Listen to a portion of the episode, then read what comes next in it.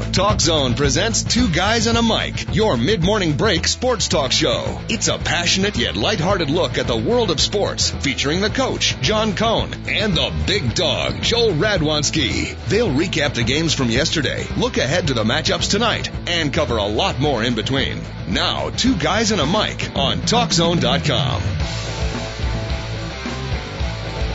Two guys, one mic, one producer, and lots of opinions, and hopefully uh, some good call-ins today as well. That's what we do here in the Two Guys at a Mic Show. Welcome everybody, Tuesday version of the Two Guys Mic Show here in the TalkZone.com. Thanks for joining us. Plenty to talk about. Residue Tuesday, meaning we will pick up some of the residue from the sports weekend, some sports stories we haven't got to. Got a little college football to talk about. A little interview with Bob Costas and the much maligned Jerry Sandusky. Some baseball news, awards, and new coaches, etc., etc. Monday Night Football, and of course, the dreaded down story of the day, the NBA lockout. We'll talk about all that and mucho, mucho mas. Here are the two guys at a mic show. A little bit of music, and we begin the show. Big Dog and a Coach at your service.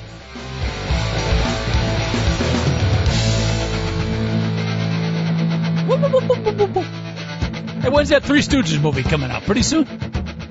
With a Benicio, what's his name? Benicio del Toro as Moe? No, no, no, no, no, no. All the all the A-list actors dropped out of the Ah. project. Kill me. So we got the B-list guys playing the Stooges? C and D list. C actually. and D. Ah, eesh. Are the Farrelly brothers producing it? If it's the Farrelly brothers, it can't be too bad.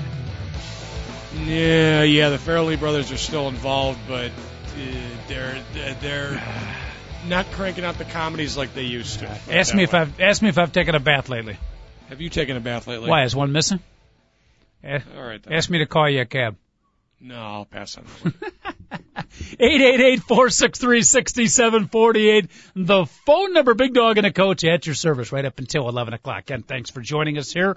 Talk sports and more. The two guys at a mic show. We got to pick up uh, some of the college football, NFL football we did not get to from over the weekend, but. uh uh, we do have the depressing story of an apparently uh, extended NBA lockout. In fact, as I welcome in the big dog Joel Radwanski, let's get the bad news out of the way. We're not going to spend a whole bunch of the show. We haven't really for the most part because it's, it's it's kind of a boring story. But let's get it out of the way, big dog. It looks like there, you know, it's a possibility anyways. There might be no NBA basketball at all this year. Your level of disappointment. Uh, one, and that is that One. out of ten, out of out of ten, and that's because that's Derrick Rose's number, and that's the only reason why I would really Wow. care that the NBA wasn't on. I, I really don't care about the NBA. I thought I'd get a, I thought I'd get a three or four out of you, but a one. Yeah, I could care less. I have, I, I love college basketball. The NBA has been set up so improperly for so long. I can go on and on about how bad the business model is for the NBA. So I, I could really care less. The whole time it's, it, it, for years it was set up that if you had a bad team, you were better off and you'd make more money, and it's still Mhm. like that. The Golden State Warriors were sold recently. They were the highest ever. They have the highest value in the whole NBA were the Golden State Warriors. Teams like that have higher values than teams like the Lakers, the Bulls, and the Knicks. Interesting. I'm not sure it's it's- true, but it's interesting. Would- Well, you, go look it up. The Golden State Warriors were the highest value team in the NBA last year, and they were, they sold for over half a billion dollars. I don't want to qu- question your uh, National Basketball Association financial knowledge, but uh, we I, I have. don't even want to talk about it. It's so boring to me. I could care less. you- I can. I honestly could care less about. about Yeah, I'm, I'm with you pretty much, Yeah. and, and I think I think most people are too. Do you have any idea what the they, they, they got close? What is or what are the couple of final stumbling blocks? It sounds like something the owners offered and the players just wouldn't quite meet him and greet him at. What would you know? What the specific was?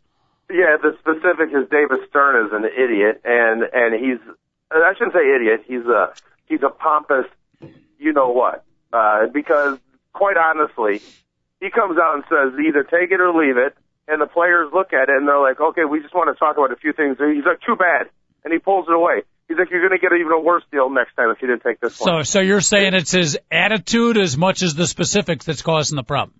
And then he comes in and has all those quotes about the players. David, uh, like legitimately, I'm so, I, the, the most overpaid athlete in the world is an NBA basketball player. Period. That is true. They, without question, I cannot believe that 12 guys get 57% of the money coming into an organization. That is just absolutely asinine from the onset that is I cannot believe. I want I want that to be said. And typically I'm on owner side all the time, but the owner signed such a bad deal. You can't give everything back on one deal. You got you got to kind of work your way. They're asking for 49% of the money, and then all the other contingencies, coach. Like every single possible contract contingency that is on there is like pro owners, and the players were like, "Whoa, hold up, we're giving back, we're giving back two billion dollars a year we, we're not going to give you everything else also, which makes total sense. And, and I'm almost always with the owners on this. And I, and normally the NBA players who, uh, typically, you know, when dealing, when I worked at Nike Town, we knew when somebody was an NBA player and somebody was a football player because the NBA player would act like a jackass and the football player would be totally cool. Mm-hmm. You know what I mean? So I, I don't like NBA players whatsoever in the sense of how they act and just carry themselves, comport themselves in regular society with when they walk around with 15 different people in their posse. You know, and I know they have a lot of their friends to support and, you know, and this contract, so it's pretty big for them. But yeah, the way the owners have acted all this, like, I'm just like, I could care less who wins this, to be honest with you. These, these owners have a horrible deal. They're asking way too much of the players, and then they're have, they're saying stuff like, "Oh, the players don't even understand what's in this contract." Really, you don't think these guys understand what the heck's in this contract? It's just been it's been really the ugliest labor negotiation in the history of sports. And if it wasn't for the NFL football season right now, uh, it probably would be like we would people would really know how contentious it is. Mm-hmm. Like supposedly, like Dwyane Wade almost choked David Stern one day, and I don't blame Dwyane Wade. Okay, because I, I I look at David Stern feel like choking him every once in a while. um, the more and more this goes on, I can't. So, I, I like. I'm like. I'm like David Stern. You really are uh, he doesn't want the season to happen. I don't, I don't know about that. Which is Coach, he blames he blames he does all this stuff, and as soon he what deal? So this is it, take it or leave it. Oh, you don't want it? You don't. We won't even talk about it. We pull it off the table, and then he goes and says, "Oh, the players are trying to blow the season up." That's that's what's that's what's making me upset. Is David Stern is negotiating like he's hardline, and then he goes to the press like, "I can't believe the players won't take it." Make your mind up, David Stern. Okay and it's and it's such a dangerous proposition because if they do cancel the season, good luck getting your fan base back in this recession with those ticket prices. Oh, good oh, luck. A, amen, David. Well, and what about all those? What about all those people that depend on those jobs and stuff? What well, now that's the, that that's a, a better factor, but I'm not sure I agree with David's comment because most of the NBA fans that are able to pay money to go to the games, they're part of the one percent anyway. So I don't think that group's still going to be able to go. Now the fan base they're going to lose.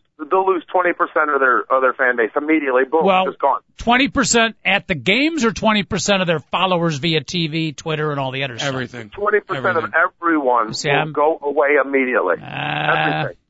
I think they still might. Well, maybe, maybe. I think it'll definitely affect the people following the game because people will find other ventures. It happened in other sports, and I think we'd see the same thing in the NBA. Well, I just the stuff that bothers me is all these other people that have no business whatsoever to do with it that are being affected monetarily. What about the municipalities that have built these arenas and now these owners? Don't forget the owners want to mind you, and I can't. I'm always on the owner side, and I'm not on this side. The the owners locked them out, so now they're the ones deciding not to uh, have games in these arenas to pay back these municipalities that have paid for these arenas. Okay, so what about all these cities right now that are be like, okay, how are you going to pay for your bonds on on the arenas that we built for you? This is such an ugly story all the way through, Coach, and it comes back to David Stern every single time. And I'm not going to go as far as what Gumbel called him, but I, the fact that I backed up David Stern that day, that's how bad, uh, how offended I was by what uh, mm-hmm. like Gumbel was trying to say. But I will tell you this: David Stern is the biggest problem in this whole situation, Coach. And again, it's, it's not only the specifics of what they're fighting for. By the way, as a sidelight, one of the lead, if not the lead owner in fighting against the players and holding strict and, and, and, and uh, staunch in the negotiations is, is Michael Jordan. He's like one of the leaders of the, of the smaller market owners and the smaller market ones are the ones that are fighting hardest to not give in. So you got MJ right out in front. I'm not sure if you're aware of that or not. Yeah, uh, you know what's funny is when, uh, Michael Jordan was a player. I don't, I really haven't seen too much about this, but when Michael Jordan was a player, he was not part of the the player union. I don't know if you know that, Coach. uh, was not aware either way, quite frankly. The, the, the reason why was because Michael Jordan was losing 10 to 20 to who knows 50 million dollars. By the way, the NBA was set up in the fact that it protected the smaller market teams. Mm-hmm. Okay. Well, now, and he hated it back then. Complained about it. The whole revenue sharing thing was because the owners had to, uh, to have you know share revenue.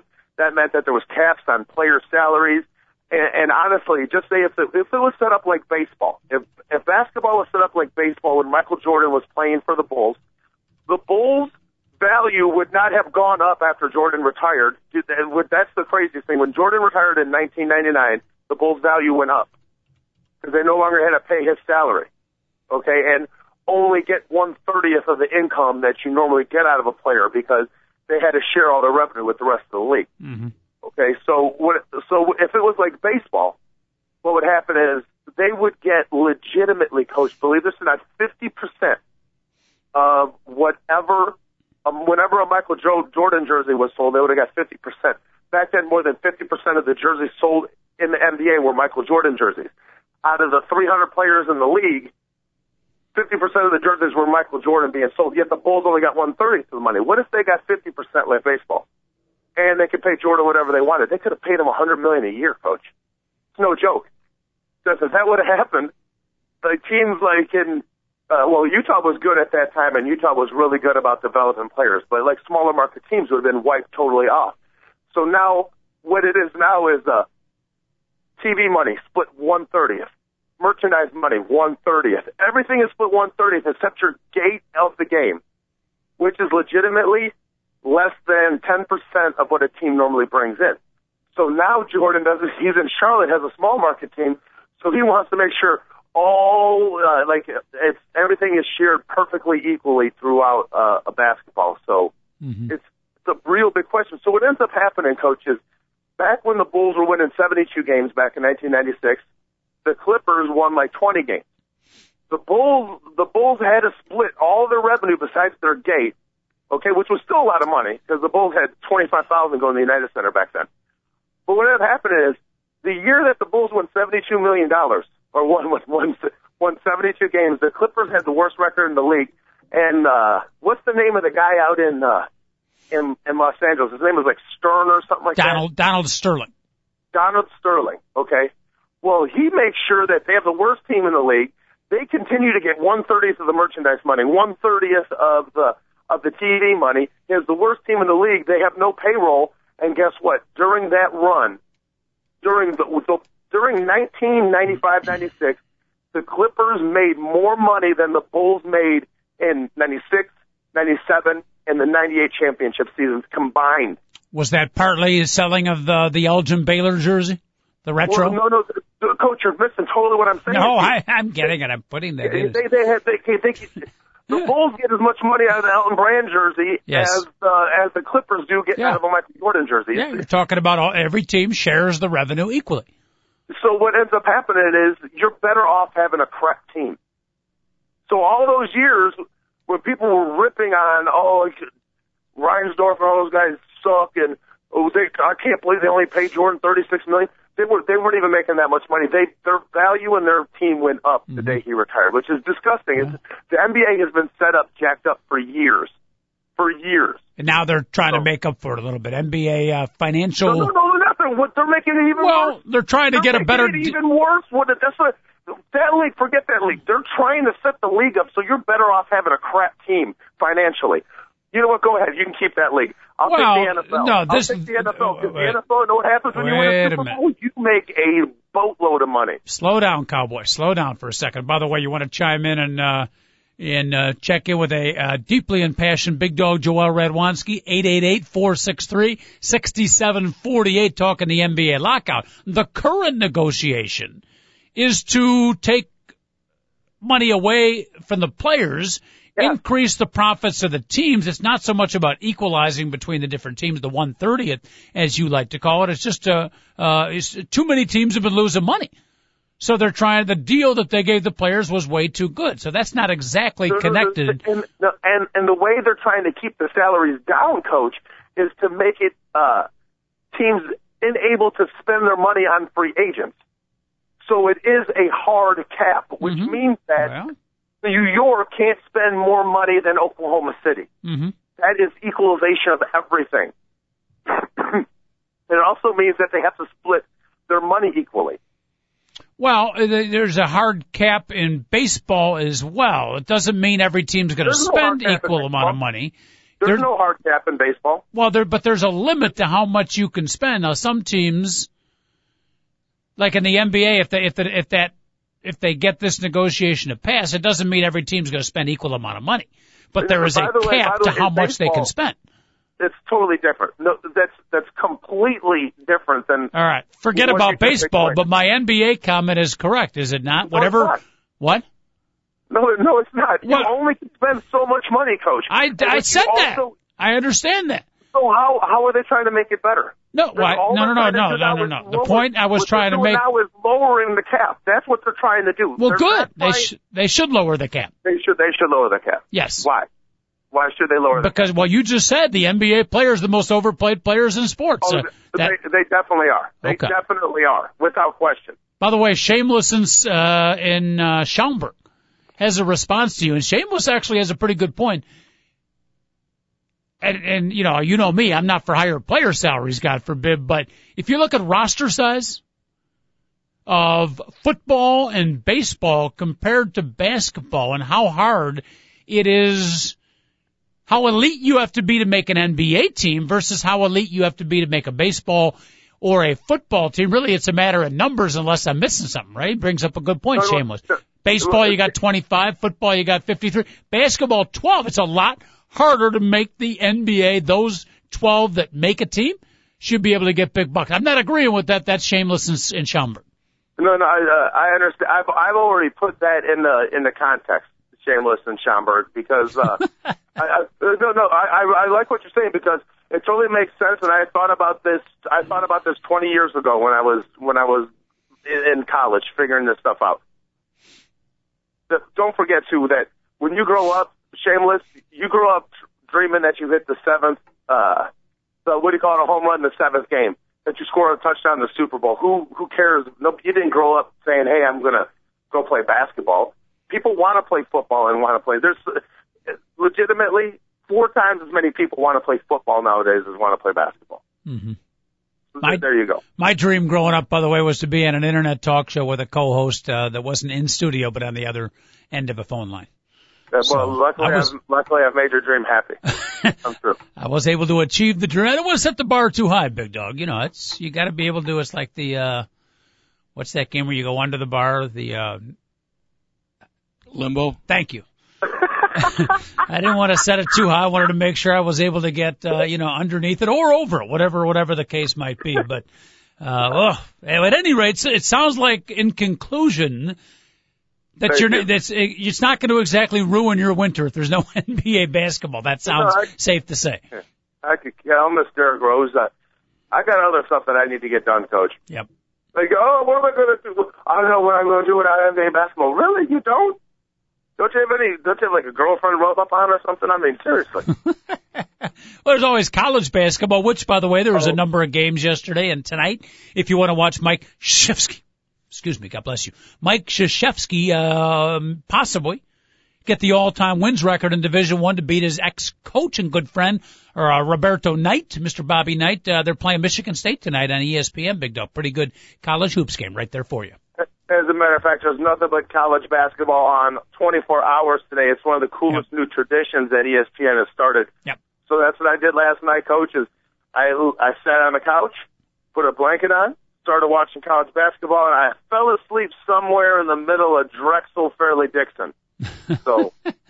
Uh, what do you think about the Elon uh, Hampton game at 10:30 this morning? You got a pick there? Uh, I, not yet, Coach. I'm, I'm still looking for some late information. I don't know who slept in yet.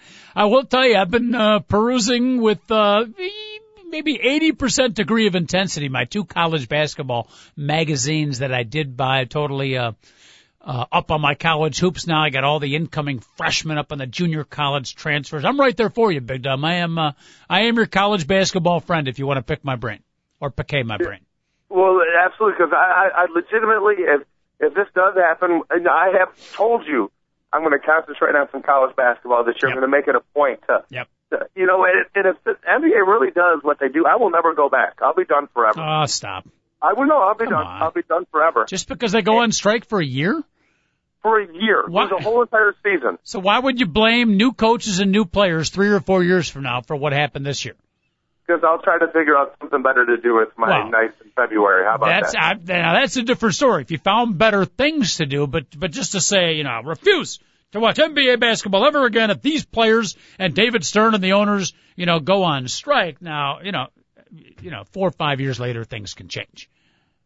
You know, I, I don't think. Why couldn't we start our own leagues, Coach? I've already thought the NBA would be better with a 20-team league, anyways. It's an interesting thought. I think I can get it done. I actually was thinking about how to put this together, and I'll, try Yeah. to come up with a solution this, this afternoon. Yeah, you don't need all these superstars. Bring in, you know, there, there's tons of good players. Open, no, no, no, no, no, no, hold no, no, no, open no, no, tryouts. No, no, no, hold on, hold on, hold on, hold on, hold on, hold on. Were you trying to? Were you thinking that I was trying to tell you that these owners, these NBA owners, should bring in new players? No, I thought you were going to start a new was- league. Yeah, yeah, me, yeah, and I would be using Right. the NBA players. The, the former, the, the the best professional basketball players right now that can't get work because they've been locked out of their workplace. I'd be Mhm. more than happy to hire for my own basketball league. Yes, that's who I Let's would be going after. Let's start. I would be going after a guy named Sasha that was a cut by the Clippers last season. Okay, because he's he's available. All right. How how about this here? This will be a great idea number 131 that the big dog and coach have come up with that will go nowhere. Let's start a league of players. We'll call it not the Field of Dreams, the Court of Dreams League. Okay. And in order to be drafted, you could not have played Division One basketball. Open tryouts in every in every uh, city. These are guys that played in the streets, played in the playgrounds, maybe had some troubled past, some maybe some players that weren't good enough or you know were average players in high school. But you know what? They you know matured by age 24, 25, 26, 27. They're dominating the men's rec league. They're pretty good. So now we put our Court of Dreams league together. And you can Yeah, see how the fans are going to buy into this here because these are guys that you really want to root for. Well, and you actually you're- make it you're like out an, here- huh? You're crazy, Coach. No one will watch that. I think they will. I think, I think the sentiment out there, I think it's quite the opposite. I think everybody would get into it and everybody would watch. It's a brilliant idea. So, okay, Probably, so- A, a whole but- league full of you're right. Demetri McCameys is what you're, uh, you know, no, proposing? no, no, no, quite the opposite. Quite the opposite. Because I hear what you you said. Didn't attend Division One high school. Right. No Division One it's college be players. Kevin Durant. Oh no no LeBron James, Kobe Bryant. And it'll like, No, I, I no, like no. Yeah. I like where you're going with that, coach. Yeah, yeah, no, no, no. Come on, coach. You can't do what you're saying. Why not? I, I'd get into it. Wouldn't Wouldn't you go watch a Chicago team? You know, if, oh, if they so you're really not trying to make any money. You're just trying to have a like a nice heartwarming story. Yeah, and uh, you know, it'd be a way of uh paying some of these guys, you know, a little bit of a salary. They'd get thirty, forty, fifty thousand dollars to be, uh, you know, players you live out. those guys more than ten grand. Why not? There's okay, Herm Edwards. There's there's no way you'd be able to make money in a league like that with a bunch of no names. You don't think fans would come out right now that that the mentality of sports fans would totally get into teams like that and guys like you might sell out huge facility. You'd be surprised. Because I think people are ready for something completely different. If it was handled right and you got the right players in the league, I think people would buy into it. Okay, well, if you paid these guys about about two thousand dollars a month, okay, gave them a really low per, per diem, all right, and you got one guy that was a YouTube sensation, like that white dude from Illinois College, dunking over everybody, Yep. and then you got somehow was it we're able to get like the UIC pavilion rent it out for like less than like twenty five grand. Mm-hmm. You might be able to make money for like a couple nights. I, but I hate to tell you, Coach, that would it would wear it would wear off. I, maybe we can get some type of cult following. I was actually like legitimately trying to start a new basketball league. Twenty guys, tw- eighty-two team league, twenty teams. Uh, there's a way to do it. These owners have jacked up their league so bad they don't deserve to have a, a basketball franchise anymore. Mm-hmm. They've even admitted we can't even open our doors. We'll lose money. Well, if you set it up where nobody can really make money, that's what's going to happen to you, NBA. So they've gotten what they deserve, Coach. So I I want to start my own league. All right, there it is. Big dog Joel Radwanski starting his own league. I've got my own league. We'll see. We'll see whose league makes more money. You'll have to pay higher salaries. I guarantee you that. My league, and you can't steal my name. I've already got the Court of Dreams league. You, you, can, you can have a coach. Thank you very much. 888-463-6748, dog and the coach. At your service here, the two guys at a Mic Show, TalkZone.com. We do it every, every Monday through Friday, 10 in the morning until 11, one hour a day. That would make five in total. By the way, Big Dog, we gotta congratulate, uh, emailer Kevin. Who went three and zero on beat the Schmoes? He went across the board. Can't even tell you what his picks were, but uh, the Schmoes were defeated this week in the football predictions. Shocking. Uh, and then that's definitely my fault. I don't have to blame myself Yeah. for that. So. Yeah, we do count on you for uh, you know for a little bit, but you got. I prefer to blame David Olson, who has been a consistent three and zero, and he slipped off the two and one. You know, if he goes two and one the rest of the way, he's going to finish at over seventy percent, which is like unheard of.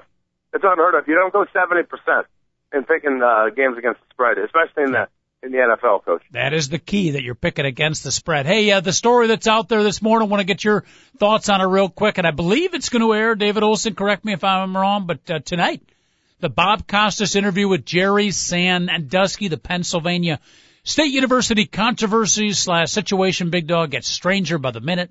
Don't know if you've heard the interview, but it's going to be right out there for you, and it's rather Costas. I've heard it on radio. He doesn't beat around the bush at all. I mean, he gets right to the point, asks Jerry Sandusky direct questions. Have you heard any of it? And if you haven't, any chance you would actually tune in, or are you done with the story? Well, I I I, I, do. I am getting sick uh, of the story, to be honest with you. Yep. But last night, walking through the kitchen, thought was like, "Hey, you might want to watch this." And I said, "I'm- "I saw it, and I got to tell you something. I don't like Bob Costas. I do things a little pompous. Wait, it, it was on last night? That was I- yeah, I- it was I- on last oh, I night. thought it was tonight. Okay. No, it's on last night, and it's like everywhere now. So Ah. Yeah, and, and all I got to say is I'm extremely proud of Bob Costas because the stuff that I would want to ask him, Yes. he asked him. And I swear to you, there was a tone to it where, I swear to you, Coach, there was a tone to the interview where it sounded like, hey, Sandusky, if this wasn't in front of millions of people, I would be choking you right now. I'm not kidding you. There's like that tone. It's awesome. Yep. Like, he asked the question, are you sexually attracted to teenage boys? Yep. Oh, yeah. Sandusky's like, oh, uh, like he didn't even know what to say, Coach. It was Yeah. beautiful. He kind of stammered and slumped a little bit, and then he said, Uh-huh. "Well, uh, well, I like kids, and I've always enjoyed being around young kids, but sexually attracted, no." But he definitely stammered his way through that a little bit. Yeah, that's I, I, that right there won the interview. He just basically was like, "Yeah, you're you're a POS." Basically, it, was beautiful, Coach. Mhm. So All right. Oh, see, I thought that was this whole give him a tonight. benefit of the doubt? I don't think so. And now they're going to start smearing these. Oh, these these boys were lying. Come on, come on. What about the strategy? David Olson brought this up. An interesting strategy, and I'm assuming it was a strategy. He had a choice, but to come out and do a public interview with a major guy like Bob Costas, uh, uh, good strategy, bad strategy, or anywhere in the vast in between, Big Dog? I don't think it was going to hurt his uh, his credibility whatsoever because if he didn't say anything, uh, it, it didn't it didn't change is him. I don't think it made it any worse for him yesterday. It really didn't make it any worse for Sandusky last night. How could it at this point? Mm-hmm. So in you're in that situation, you know, it, you have eight people go to the police said that you have raped them. Everybody's going to believe that the children would not make this story individually. I don't think there's eight coincidences of boys coming in and lying. At By the way, the, the the lawyer hinted the lawyer hinted that some of those kids are actually going to retract their stories. That's what he. That, that's that's what I'm saying, Coach. Come on, come on. So uh, uh, we all we all really feel like what happened. So do we even have to? Okay. So I- but my point is, I don't think it, it, it hurt him whatsoever. I don't think any more like, whoa, now I I really think he's a, he's evil. So I it's just feel the same way I did about him before this interview. Yeah.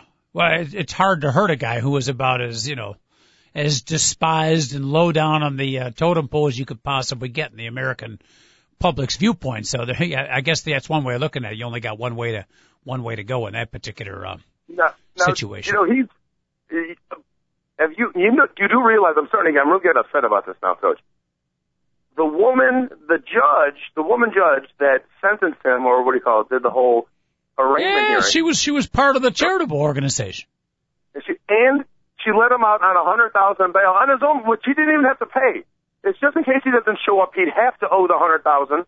Okay, so he didn't have to come up with ten thousand dollars like everybody else would in the United States of America. How, how did that work? I've, I've heard of jurors not supposed to be connected.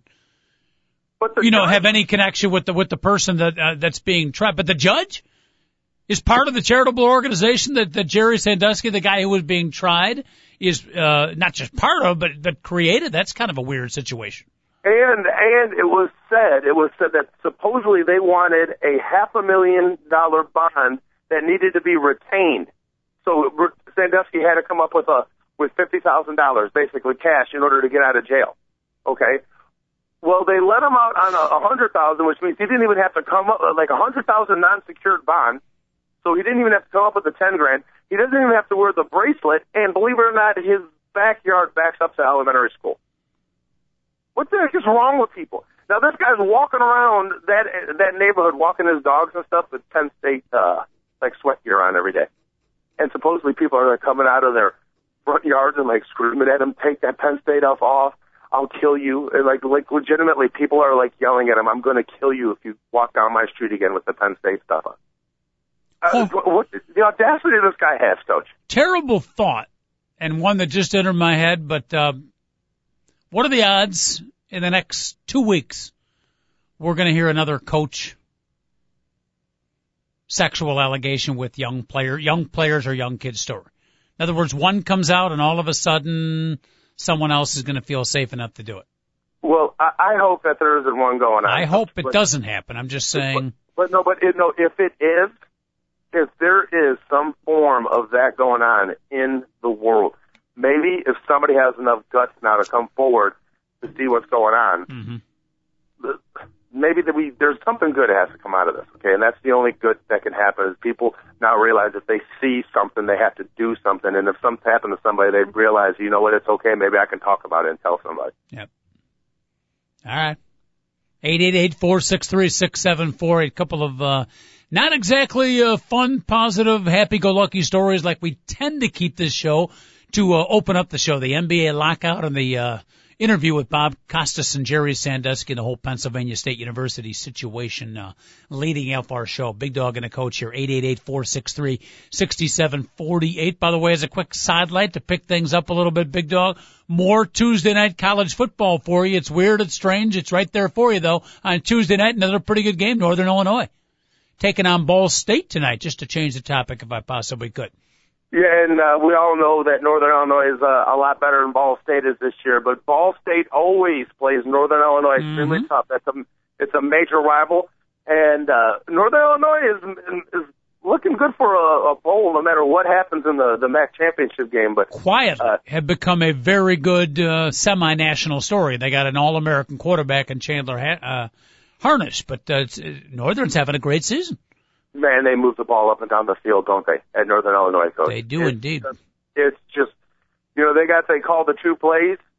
they the run and the pass. They go up to the line. They call the right play, and they just keep moving. I I love this new era offense, Mm-hmm. coach. It's really cool to watch. Ball State though, not a bad team, six and four, and I forget which Big Ten team they knocked off Indiana early Uh-huh. in the year. So they got one Big Ten uh, team that they've already knocked off. So they're capable. If you're looking for a little college football, uh, not over the weekend, but tonight you can get your fix. Northern Illinois taking on Ball State. Some baseball news real quick to bring up with you, Big Dog. One, two, three. Let's go one. They named the Rookie of the Years last uh, last night or yesterday, and a Craig Kimble, the closer. Kimbrel, I should say, the closer for the Atlanta uh, for the Braves. For the Braves, Okay, Yes. and he wins the award over another Atlanta Brave, right? First baseman Freddie Freeman. yeah, and it, it was uh, it was very close because Kimbrel made it closer during a, a, a kind of a bad September. But every other month of the year, Kimbrel was so un Kim, Kimbrel was so unreal for about four months of the season. Coach, he didn't give up a run, and he ended up the year with 129 strikeouts in 77 mm-hmm. innings. That is ridiculous. And that's coach. a rookie in a position you rarely see a rookie in the in the closer role for a contending team. We should add.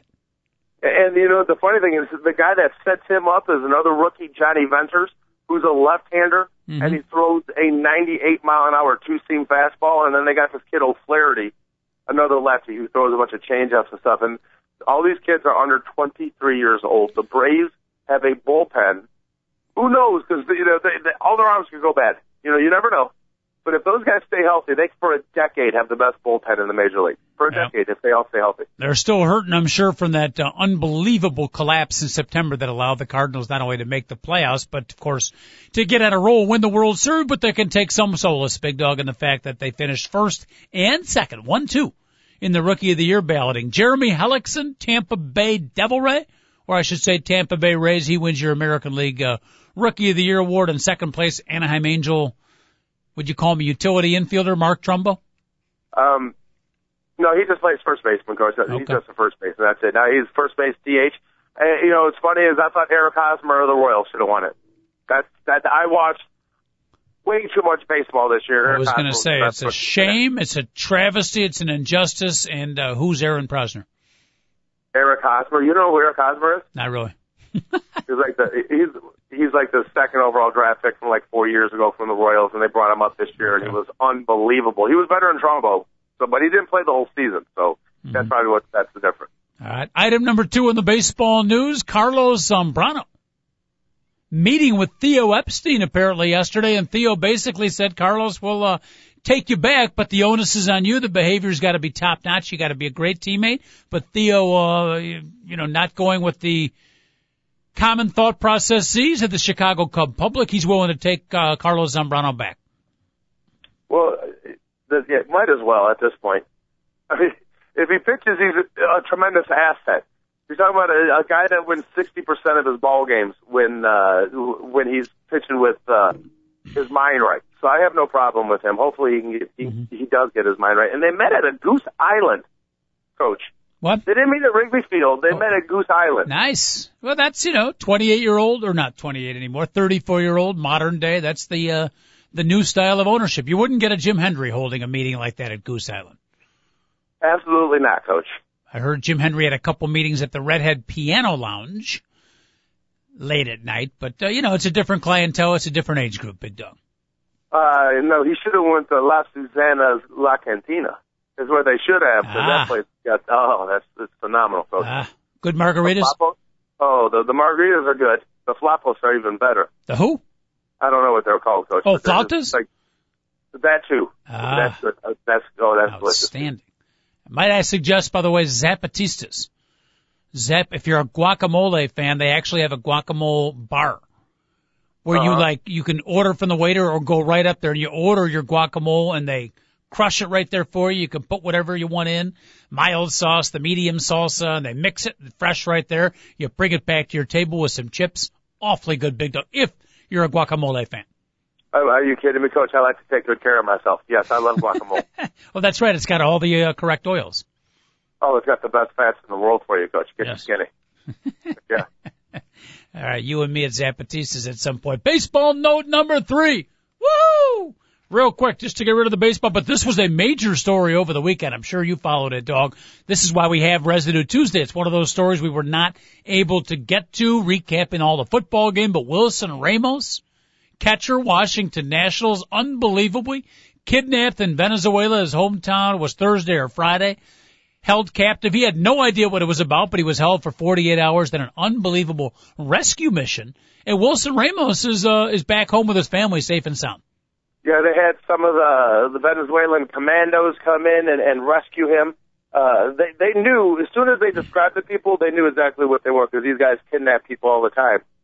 But you know, whenever it happens to a major league baseball player, they know it'll get back to the United States and it'll be a black mark on the Mm-hmm. uh, on the country. So uh, they decided to go save him. And you know what's funny is I've been wanting, I wanted to talk about that all last week, but we were too busy with all Yep. the disgusting stories going around last week. Yep. That was actually kind of like a heartwarm, uh, heartwarming. Well, it was guess it's not scary at first. It, it ended out heartwarming. It was kind of scary slash tragic uh, in the beginning. I mean, just to you know, kidnapped in in the It- uh, broad daylight tragic. like that. It, it is tragic when you think about how often somebody's getting kidnapped in Venezuela right now. Right now, as we speak, there's Yeah. somebody getting. I mean, it's it's pretty sad, but it's true. And I guess the rescue mission, I mean, you can imagine Wilson Ramos, you, you know, first of all, you're scared for your life, com- no idea what's going on, you know, you're holed up in a room, and all of a sudden he hears the break in and all kinds of shooting and firing, And he, you know, at this point, he has no idea, right? Could be gang warfare. It could be, you know, who knows? So he's hiding under the bed. He said it was like a movie of the worst kind. He said he was, you know, literally crying and he thought his life was gonna, he had no idea what's going on. And then the shooting stops and he hears people calling out, Hey, Wilson! Are you there, Wilson? And sure enough, he's rescued. An amazing story, probably made for TV in about a year and a half. So they were they were they were calling his name, telling him to come out. Yeah. Oh, okay, I see what you're saying. I got you. Yeah. Okay. And of course, at that point, I don't know, you know, I suppose you come out, but you're, you're thinking, you know, hey, is it the good guys or the bad guys? But at any rate, we needed a little, uh, a little good news and it had a, a feel good story ending anyways, even though it was a, uh, very down story to begin with. That's my baseball news and notes for the day, Big Dog. No, no, that, that those are good baseball news and notes, and it ends with a guy getting saved out of a hotel. Yes. I mean, out of a, out of uh, being from captivity. That's pretty cool, Coach. Good stuff. Yep. Really good stuff. Yep. Brad Pitt has already uh, volunteered himself to play the part of Wilson Ramos in the uh, Venezuelan rescue story. So he wants to actually be the actual uh, hostage taker, Yep. Coach. Yep. And Brian Dennehy's already been signed to be the leader of the uh, Venezuelan commandos. Oh, that's excellent. Excellent. So he's he's he's a powerful performer. Yeah, yeah, he really looks Venezuelan too. Yes. Yeah. All right. How about Monday Night Football? We got to talk about the Green Bay Packers, forty-five to seven, broken record here. Aaron Rodgers, another phenomenal game. What was he? Twenty-three of thirty-four touchdowns, couple of hundred yards passing. Guy's amazing, and the Packers absolutely blew out the Minnesota Vikings. Yeah, and not only was Rodgers incredible, uh, but their special teams were awesome. Their offensive line did a did a really really good job. I mean, they just flat out beat down uh, of the of the Minnesota Vikings. I don't think I've seen a player besides DeMarcus Ware earlier in the year for the Cowboys play out, play so well for a team that got destroyed like Jared Allen played for the Packers last. I mean, played for the Vikings last night. The guy was everywhere, making play after play, and his, his team just kept giving up point after point. It was pretty funny. He is a. I know the Bear fans hate him. He's the kind of guy you you love to hate if he's in the opposition. But Jared Allen, if he played in the city of Chicago, Big Dog, he would be almost Ditko-esque, Ditka-esque type icon because he's got that blue collar, just relentless attitude, personality, and playing style. Yeah, and uh, he just keeps going and going and going. He's ener- you know, he's Energizer Bunny when he's out Yeah. on the football field. It's really cool. Mm-hmm. So All right, and that's uh, 15 wins in a row, by the way, for the Green Bay Packers, counting all the way to their run to the Super Bowl last year. So they are uh, putting on quite a streak. I picked them to go 15 and one this year. I'm wondering where, when, how, if, why that one defeat will come. Big Dog, maybe against the Bears. And by the way, correct me if I'm wrong. That's a Christmas Day game. that is a Christmas Sunday night game. Uh, Wow. what a, that's, it's the only game of the day on Christmas. So uh, I'm pretty sure this year Saturday Christmas Eve gets all like it's there's like 12 games there, and then uh, or 14, and then there's one on Sunday night, one on Monday night. Nice, So it's nice. uh, so we won't get uh, Tony Romo and the Dallas Cowboys playing at about two o'clock on Christmas Day again, huh? I don't think we are. I think we're only getting the Okay. one Sunday night game this year. That's all. Alright. That's all we're going to get. That I'm works. sure. Christmas night's a slow night, right? You're kind of all, you know, the adrenaline uh, flow is over. You're kind of in the come down mode. That's a perfect time. People are complaining about it. If in fact it's an evening game, I love the fact Bear Packer Christmas Day at night. Yeah, and and that I'm going to end up with. uh Oh, because it's it's going to end up being at my cousin's house. That's going to be Bud Ugly, Coach. Ooh, I'm going to end up on a train at like one o'clock in the morning. It's not going to be good, Coach. After that night, hopefully I get home. Bears, by the way, coming off, of course, that uh, 37 to 13 win. Couple of things we didn't talk about yesterday, Big Dog, and uh, yes, David. Just looking at the NFL schedule, I'll check this on another website. Uh, all the games are on Saturday except for the Bears Green Bay, Well, there's got to be a Yeah, Monday night game, right? which is yeah. There's a, there's a Monday night game. Yeah. it's, All right. So that's what Joel said. oh, okay. Yeah. Sorry. No, no, no. The Bears are a Sunday night. That's what he Right. said. The Bears are Sunday night. Yeah. that They're the only game on Christmas. So hmm Yeah. So then there's a Monday night, Sunday night game, and then like oh, so it's uh that Saturday's going to be awfully. There's oh that's just, that's actually a bad weekend. I don't like the way that's set up because there's no college football. That's what I forgot is the bowls are in the middle of everything. Well, that's the whole idea. Yeah. There's no college football, so you put a nice slate of pro football games on on Saturday. I think that works out well. Uh, you know, everybody comes out happy if you're a football fan. Uh, a couple of guys we did not mention yesterday, Big Dog. We talked about the phenomenal game from Julius Peppers, the entire defense played great. One guy that we that uh, I thought was just outstanding, we didn't mention yesterday, and I think he's an All-Pro, first team All-Pro candidate. Again, we've only played nine games. Talking about Charles Peanut Tillman, who I thought was uh, again very very good yesterday. Yeah, he was phenomenal. He well, interception return for a touchdown always looks good. That's, on, on that the was the least of his good things, to be honest. Uh, and and he didn't have a, a, a forced fumble, which was rare. Normally he gets one of those a game. Just another solid game against Calvin Johnson, Megatron, one of the best receivers in all of football. You know, coach, when when uh, you're right, all pro, which would mean him and Darrelle Revis would be the two top corners in football. That's really not going too far, saying that he's in the top two uh, corners. But you know, he's never had a Pro Bowl season. He's never even considered the top four corners in the NFC. How is that possible? He's going to this year. Mm-hmm. He's he's been on the cusp, you know. You you never quite mention him with the top of the top. He's always been good. There was a year or two when he started to slip off, and some Bear fans kind of got off the peanut bandwagon. They were even talking about him switching positions, moving over to safety. But the last three years, he's you know gotten better as a quarterback, and this year he has just been outstanding. And you know he covers Calvin Johnson, got the interception return for the touchdown. Big dog, I was impressed by the fact that you he's still got to cover the best receiver in football and he was able to fight off blocks. And I'm not saying he was the leading tackler in the game, but you watch when the game was in hand in the first half, Charles Tillman came up with some big tackles as well. Okay, uh, for the, I don't know when's the last time the Bears had a run stuffing corner like him. He might be the best run stuffing corner the Bears have had since the '60s. Honestly, Yeah, he runs stuffs and he covers. I think that's pretty much the definition of a first team all pro cornerback. Well, see, the thing is, I guess when they play that cover two, Yep. you don't you don't get the recognition as a corner. You know, you just don't. Yeah. You, you, it's Good like point. being the game manager Yep. quarterback. Yep. Good point. You know, But he was he was pretty much uh, where you know the last two games, wherever the star receiver is going. Who'd they play last week? Um, now I'm mind Well, blanking already. I'm, see this the this Eagles. Well, they played the Eagles and DeSean Jackson. Yeah, right. So he had to guard DeSean Jackson, and whatever DeSean lined up, uh, Tillman went with him. So, and they went a lot more man-to-man coverage, especially in the Philadelphia Eagles game. So, but that's a good point about the cover too. It does take some of the respect away, but there's still a lot of season to be played. But I think right now, if you judged and the other teams and players and coaches got to vote, I think Charles Tillman uh, right up there amongst the best defensive backs in football. Well, he's definitely going to the Pro Bowl for the first time this year. Hopefully. Hopefully. Hope I do know he was going to go one year, and he had like shol- soldier surgery or something like that that year. So Eh, should have just popped it back into place, taped him up, he would have been fine to go.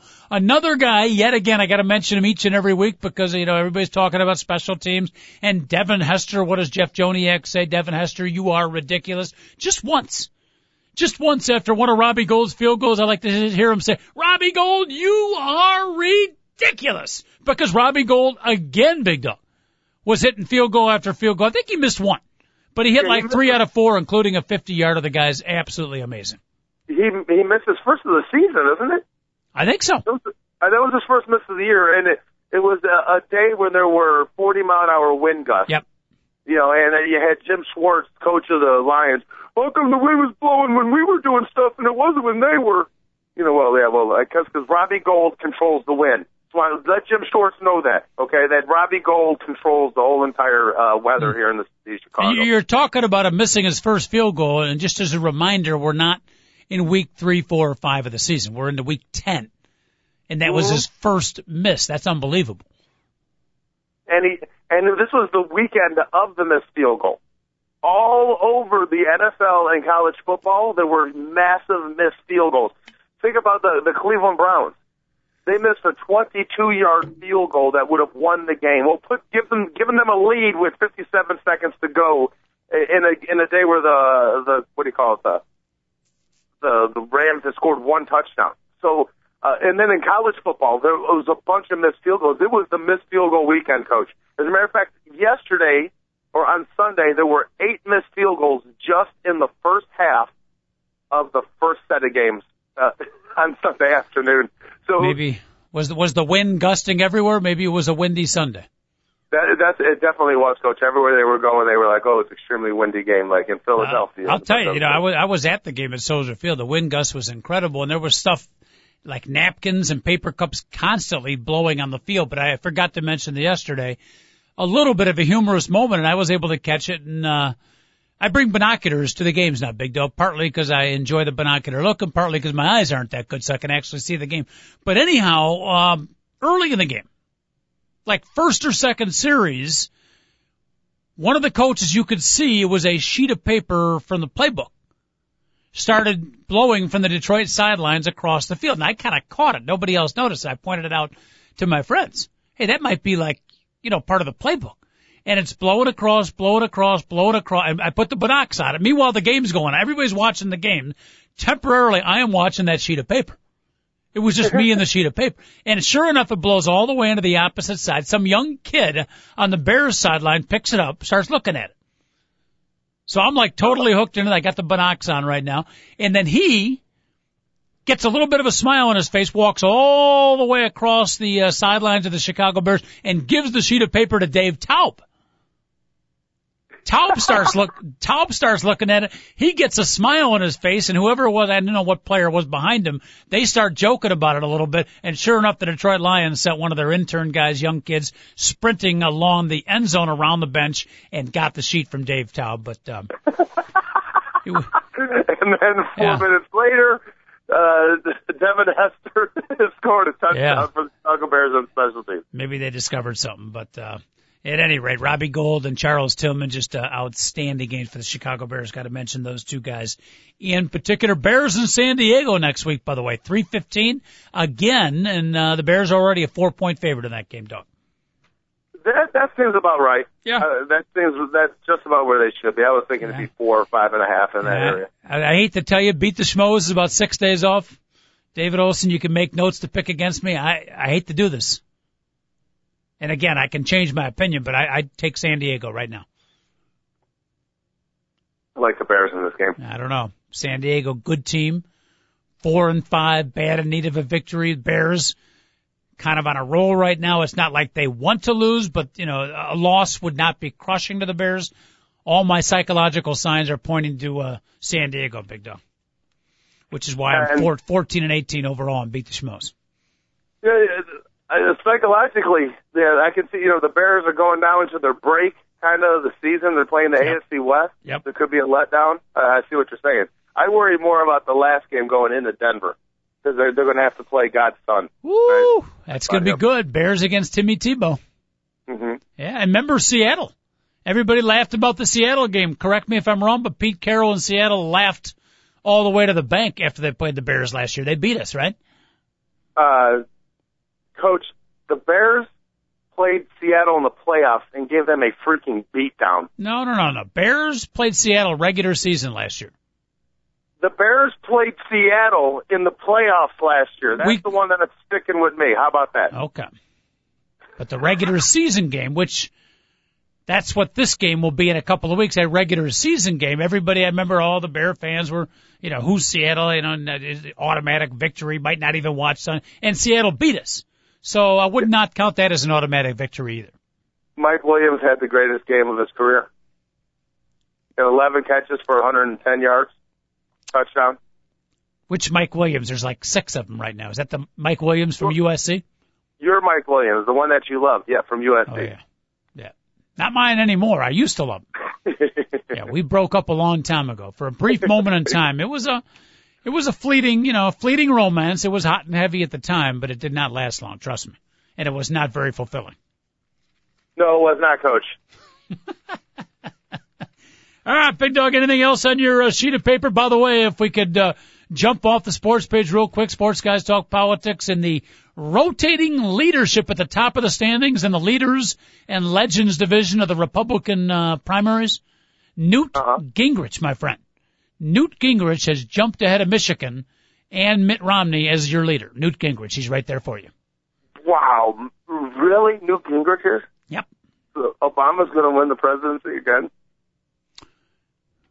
Yeah, if it came uh, Obama, I will say when you watch the debates, I don't agree with his opinion, but if you watch the debates, Newt Gingrich, you cannot argue he is intelligent and he is quote unquote for whatever it means. He is presidential looking. Yeah, he but has that he has that aura about him. but he comes across as a know-it-all. Oh, that he does.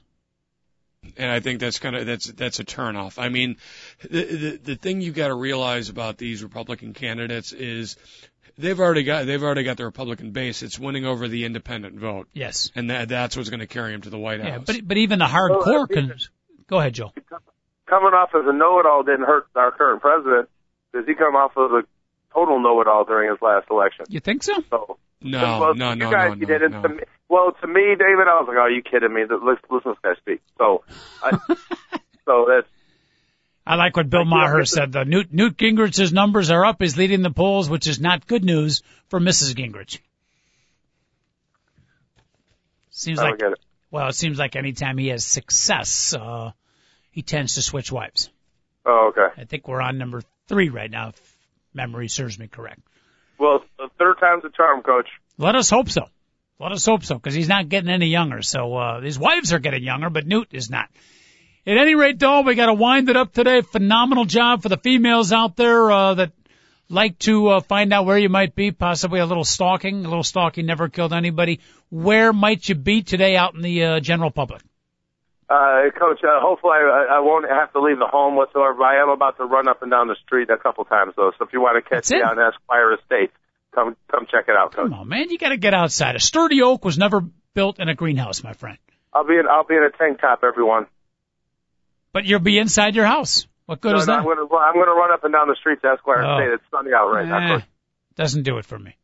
I'm Li- sorry, Coach. Lily, everything good with Lily the lilac? Uh, she's in Taipei right now in a mud bath. So she's going to be in Asia for the next two two weeks. Oh, you you have no idea. I'm like the guy in the in the in the middle of that commercial that's crying at the airport. Yeah. You know, Yeah. know, I, you know, it'll only be a couple of days. I can't take it. That's kind of how I am right now. Wow. Yeah, but look at the bright side. She's in Taipei and she's in a mud bath. What trouble could she get into? Good point. All right, Dog. We'll talk to you tomorrow. Later, guys. Two guys at a mic, talkzone.com, signing off. David Olson, producer extraordinaire. Great job. Have a great day, everybody. We'll do it again tomorrow at 10 o'clock. Don't be late. Tell a friend. We'll see you tomorrow.